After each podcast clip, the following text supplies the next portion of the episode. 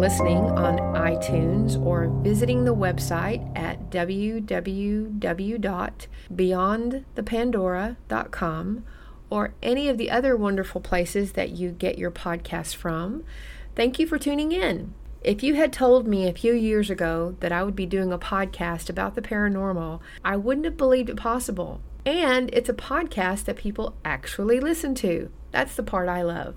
It's all the people from all around the world that tune in and listen to me go on and on about all the weird and wonderful things the paranormal has to offer. We are all kindred spirits here, sharing this journey to discovery, and I am so grateful and humbled by your presence with me. I feel you. You are with me when I'm making decisions about what new and exciting topics to talk about and the experiences to share with you. My goal has always been to entertain, inform, and enlighten you. That's how the whole concept of Beyond the Pandora came about.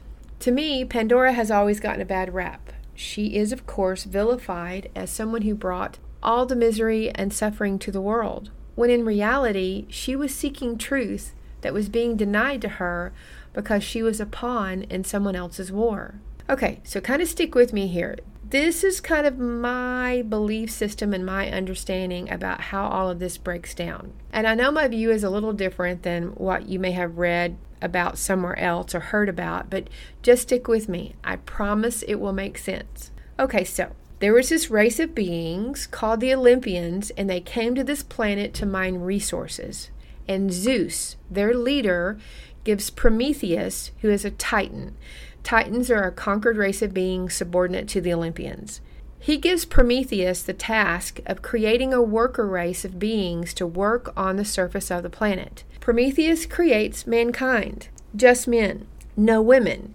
Prometheus uses parts of himself to create a worker that was strong, capable, adept, wise, and possessed all the attributes that would allow them to do the work that the gods required of them, as well as being honorable and an asset to the gods. But Zeus was not happy that Prometheus had given his creation fire, which fire seems to translate to something more akin to the spark or the spirit of the gods, which is complex language, critical, abstract, and higher thought, and the ability to create technology basically creating men in the image of the gods. Zeus was not happy about this, and he felt that Prometheus and his younger brother Epimetheus sought to belittle him and all his glory by creating these creatures and making them like the gods. So Zeus punished Prometheus and his younger brother for what they had done. He chained Prometheus to the top of a mountain where he was attacked and killed daily by a giant eagle and then was reborn each dawn to suffer and die that way for all eternity. Zeus was not a nice person. He then decided to use Epimetheus as a tool to destroy their creation. Zeus commanded Hephaestus, who was another Olympian god, to create Pandora from earth and water. She is actually the first woman, and Zeus ordered all the other gods to bestow divine gifts upon her. One of the gifts that these gods gave Pandora was a large storage jar to take down to earth, which she was told she must never open under any circumstances. Pandora was sent to Epimetheus, who immediately fell in love with her, and they married. At first, Pandora didn't know what her purpose was. She had literally been created to punish her husband and his brother and to bring about the downfall of humanity. Pandora discovered that she was being used as a weapon to punish humanity, and she tried hard to be good and kind and benevolent. But in the end, she was tempted and tricked by Zeus, and she opened the jar. War, illness, disease, suffering, sorrow, death, violence, greed, anger, murder, toil, and all the big bads were poured out into the world, and all that was left hiding at the bottom of the jar was hope. Hope refused to leave the jar, and Pandora closed it back inside, leaving it for the salvation of humanity.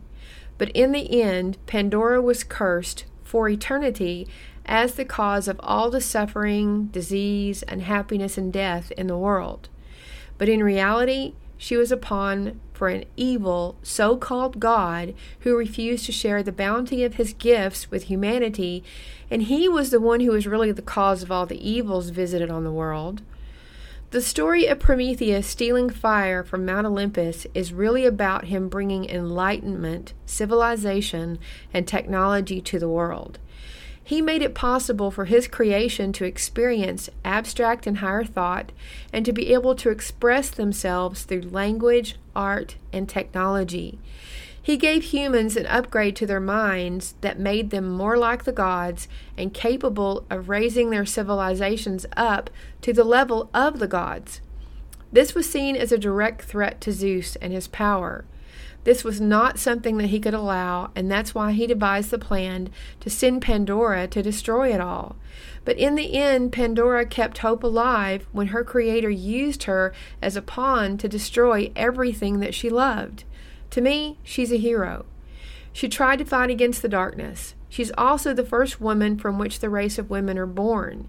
She was created to be smart, strong, cunning, wise, capable, adept, and beautiful, and all the good things. So, when I decided to do this podcast, I wanted to present my ideas and beliefs that I have embraced over a lifetime of experiences and research in such a way that hopefully would flip a switch or light a candle for someone who doesn't necessarily embrace the status quo in the field of the paranormal. For too long, there has been a division in this field of research where the Bigfooters don't talk to the ghost hunters, the ghost hunters don't talk to the UFO experiencers, and everyone is ignoring what the others are accomplishing instead of sharing their discoveries and opening their minds to the possibilities that they are all related and more can be accomplished together than apart. I think there are more people in the field who are coming to this conclusion and they're waking up to what is possible, like my friend and colleague Carrie, better known as Sassy Squatch Girl and Bigfoot Mountain. She investigates all forms of the paranormal and has caught significant evidence to support the existence of both ghosts and Bigfoot. Then, of course, there are people like Dana and Greg Newkirk, who are self proclaimed witches who are famously searching for little green men in caves while attempting to be abducted by aliens. We have entered a new age where anything is possible, and it's very exciting. We may be attempting to blaze trails and break down stereotypes, but we are by no means the first of our kind. History is filled with the stories of paranormal going back to the ancient paintings found in caves depicting unusual figures with antennae coming out of their heads with six fingers to small statues of humanoid figures wearing something that looks like a modern day spacesuit. It seems the paranormal has been with the human race from the beginning. We are still trying to solve mysteries that plagued our ancient ancestors, and we seem to be no closer to an explanation than they were when they painted those cave walls. Part of the reason for that is the refusal by mainstream science and scientists to take the paranormal seriously. It's perfectly fine to embrace some of Einstein's more bizarre theories like spooky action at a distance while denying the experiences of people like Betty and Barney Hill. Regardless of what the skeptics may think, in the last hundred years there has been incredible breakthroughs in the paranormal field. There has also been a great deal of damage done to the legitimacy of the field by charlatans who engaged in questionable practices for notoriety and financial gain. Going back to the mid to late 1700s to the early 1800s, we find people like Franz Mesmer who gave us hypnotism, which was originally called mesmerism. And this is also where we get the word mesmerize, which refers to someone in a trance like state. This was also the beginning of the spiritualist movement, which for some reason was considered more of a religion. Moving forward, history is littered with some crazy and interesting characters who were an asset and a curse to the field of the paranormal. So many of the standards and beliefs that seem to be hardwired into the brains of people were born in the times of spiritualism. Down through history, many very important and powerful people participated in everything from seances to planning their lives according to the horoscope. One very famous participant was Mary Todd Lincoln, who is said to have been warned of her husband's impending assassination. Even President Lincoln himself said he had dreamt of his lying in state in the East Room of the White House. Another First Lady, Nancy Reagan, gained notoriety when it was revealed that she consulted with her astrologer on all things related to her and President Reagan's life. For some reason that I have never been able to understand, anyone who seriously consults or engages in any of the paranormal is considered by the larger part of the civilized world as crazy. That the very act of engagement is aberrant in some way, when actually it should be a normal, everyday occurrence. The field has a great deal to offer, but everyone who seriously attempts to investigate is relegated immediately to the fringes of science, psychology, and scientific discovery. Like the people who refuse to entertain the possibility of Bigfoot and other cryptids because they don't have a dead body. All the videos, photographs, and testimony from people who have had incredible life altering encounters is completely ignored or the people are subjected to countless personal attacks where not only is their veracity called into question, but so is their sanity. Even now, the early pioneers like Charles Fort, who was one of the first people to apply scientific method to paranormal investigations and gave us the Fortean Society, is disparaged and reduced to a raving lunatic status. Anyone who refuses to be constrained by so called mainstream science is relegated to the wasteland of pseudoscience, fringe science, or just no science at all. One of the pioneers that I have learned so much from and am completely fascinated by his work is Hans Holzer. Do you know he is credited with being the first to use the term and title ghost hunter? He actually had a television show called Ghost Hunter that ran on a local Boston TV channel in the late 60s. He's written over 140 books and engaged in countless investigations into haunted locations. One of his more famous and infamous locations involved the house that would become so well known from the books and movies based on the horrific murders and paranormal occurrences that happened there. The Amityville Horror is well known in the paranormal community. Recently, there has been a revival of his work spearheaded by his daughter Alexandra. There is even a new and interesting show on the Discovery Channel called The Holzer Files, where each episode focuses on one of his more complex and interesting investigations. Hans was well known for employing psychics to accompany him on his investigations. They proved to be very helpful in identifying the causes of some of the more complex occurrences happening at a location and essentially giving the dead a voice. And today, almost every paranormal research team has a psychic or a sensitive as a prominent member. So much of what we do now is learned from the trial and error of every investigator that has gone before us. One of the major accomplishments that gave us an incredible tool was discovered by accident. One summer day at his country home in Sweden, Friedrich Jurgenson made a discovery that would forever change the way we interact with the paranormal. Please understand, Friedrich Jurgenson was not a paranormal investigator. He was an archaeologist and a portrait artist. Most famously, he painted four portraits of Pope Pius XII. He excavated the ruins of Pompeii and cataloged archaeological works beneath the Vatican. So, on that fateful day in 1959, the last thing he expected to discover was something other than the songs of a finch.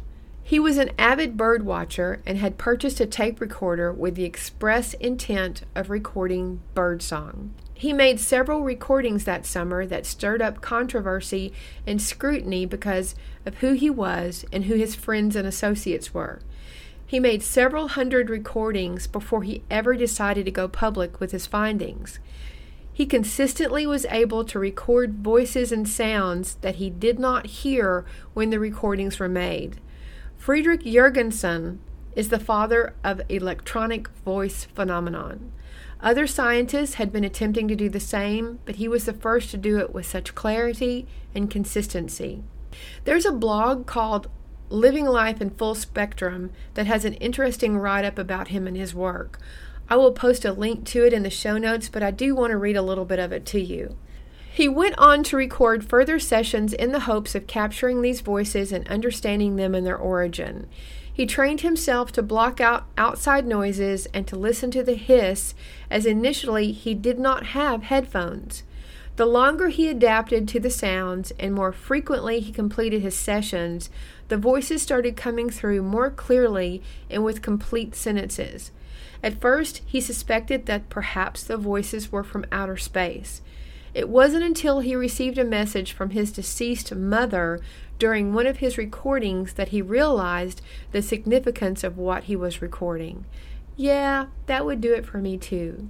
The article goes on to say Jurgenson held his first press conference, and the press was stunned by Jurgenson's scientific approach to these matters and were understandably critical. International paranormal societies, as well as the Max Planck Institute, the University of Freiburg, and the Parapsychological Association of the USA, also took a keen interest, as well as others like Konstantin Raudive and Claude Thorlin.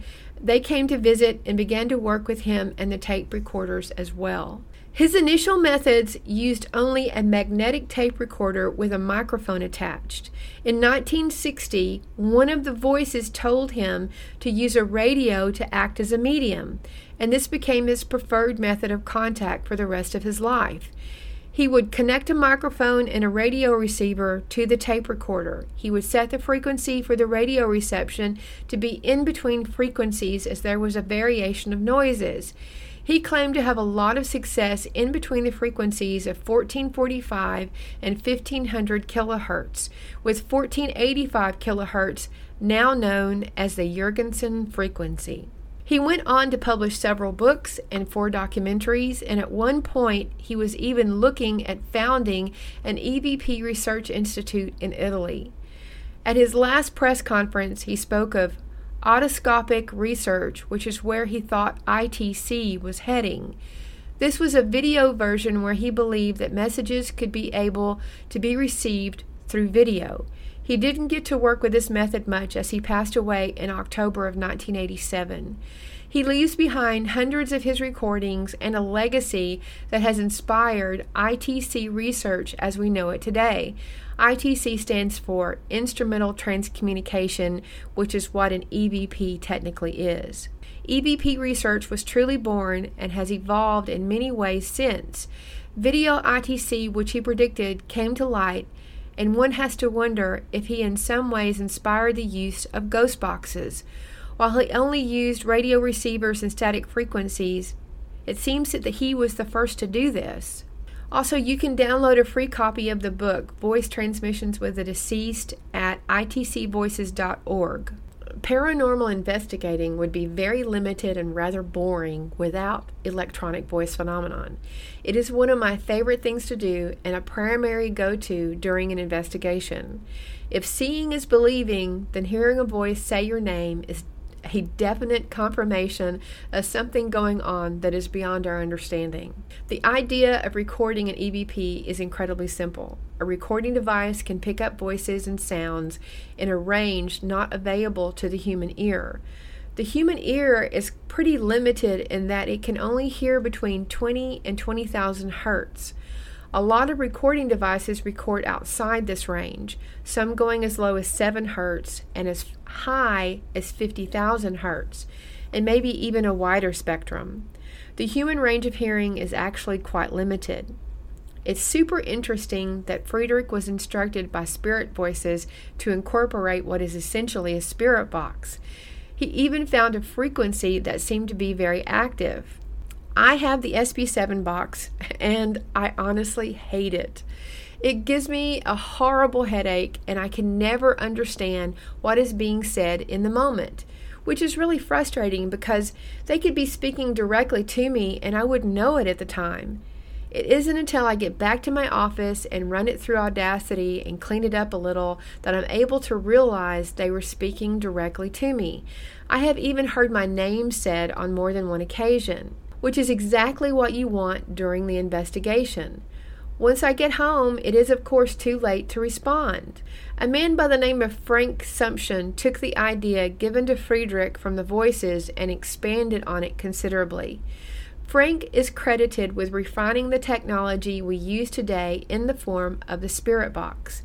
His original creation was a wooden box and more complicated to tune and use, and he only made about 180 of them before his death in 2014. He gave his boxes as gifts to his friends and fellow investigators, and today, a Frank's Spirit Box is a rare collector's item. I will include some links and videos to his work in the show notes. The technology has been streamlined and produced in the form of the SB7 box, making it simpler to use and less expensive and more available to investigative teams. There are some newer versions of the idea of the Spirit Box that employs the frequency sweeping aspect with a digital library of words that the Spirit can access so you can get a spoken word and a word itself on a computer screen. These I love because I don't have to try to unravel the garbled static. One of my favorite apps is available for use on your cell phone. It's just called Ghost Hunting Tools. But there are quite a few, and most of them are free. I watch many of the ghost hunting shows and I take notes of what they're using, and then I do research to figure out what best works for me and what's available. And I don't use these just when I'm investigating or a haunting or a haunted location. Some of the most incredible results have occurred while out sky watching for possible UFO activity. I have talked to people who employ this technique while they're hunting Bigfoot also, and the results they get are incredible. There are tons of videos on YouTube that contain some pretty clear, incredible EVPs. One of the difficult things about listening to electronic voice phenomena is everyone that listens is usually hearing something different. We all hear the exact same recording, but where I may hear something saying good morning, someone else may hear something saying help me. But there are times when you get something that uh, that is unmistakable and clear. And I get completely frustrated with the SB7. I've stopped using it during investigations and the only time I do use it is when I'm doing an Estes method session. During these sessions, I use it more for the purpose of creating white noise, and if I do manage to hear something, it usually tends to go along with the questions that are being asked by the person not wearing the blindfold and the headphones. The Estes method was developed by Connor J. Randall and Karl Pfitzer while they were working as resident paranormal investigators at the Stanley Hotel in Estes Park, Colorado. Yes, that Stanley Hotel, from the terrifying movie based on Stephen King's book, The Shining. One person sits blindfolded and listening to the white noise generated by the SB7 on headphones turned up to a loud volume to block out any other noise, or they listen to a white noise generator. Most often, it's usually the SB7. This person is the receiver. The transmitter is the person asking the questions and typically recording everything that happens. It's a little more difficult when you do a solo session, I usually just set the intention and ask my own questions as I go along and record everything. Recently, I've been doing experiments with the app on my cell phone, the SB7 Spirit Box, and a digital recording device. I've tried this during solo Estes method sessions and also just solo investigations on site where there has been reported paranormal activity. I've been trying out different phone apps to see if I can get any consistency between it and the SB7 in the communications. So far, the jury is still out on the results. I need more data to review before I can say it works or not, but it certainly is interesting. And I have been frustrated recently by the summer heat, and I haven't ventured out into the field as often as I'd like to. It's not so much the heat as what the heat attracts. I'm not overly fond of rattlesnakes. The places I tend to go to are abandoned and overgrown, pretty much perfect habitat for the rattling nope rope. Hopefully, soon the weather will break and these types of things will not be such an issue.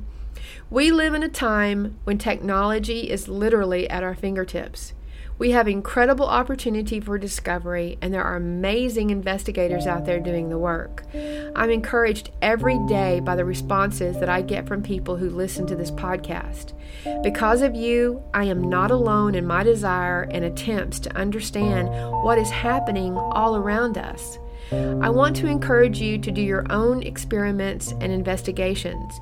Depending on where you live, you may not have to travel far to find a site where the communication from the other side is possible. Are these places where the doors and windows to other dimensions are slightly ajar, making communication possible? Are these places where portals are open to the other side and those who have transitioned from this life can have their voices heard? I believe it's possible. I'm not sure who is speaking, but one thing I am sure of these are not the voices of the damned, and they deserve to be heard. So get out there and try to make contact. Never know who may be waiting just on the other side for a nice chat. Until next time, stay safe, stay curious, question everything, and we will talk again soon.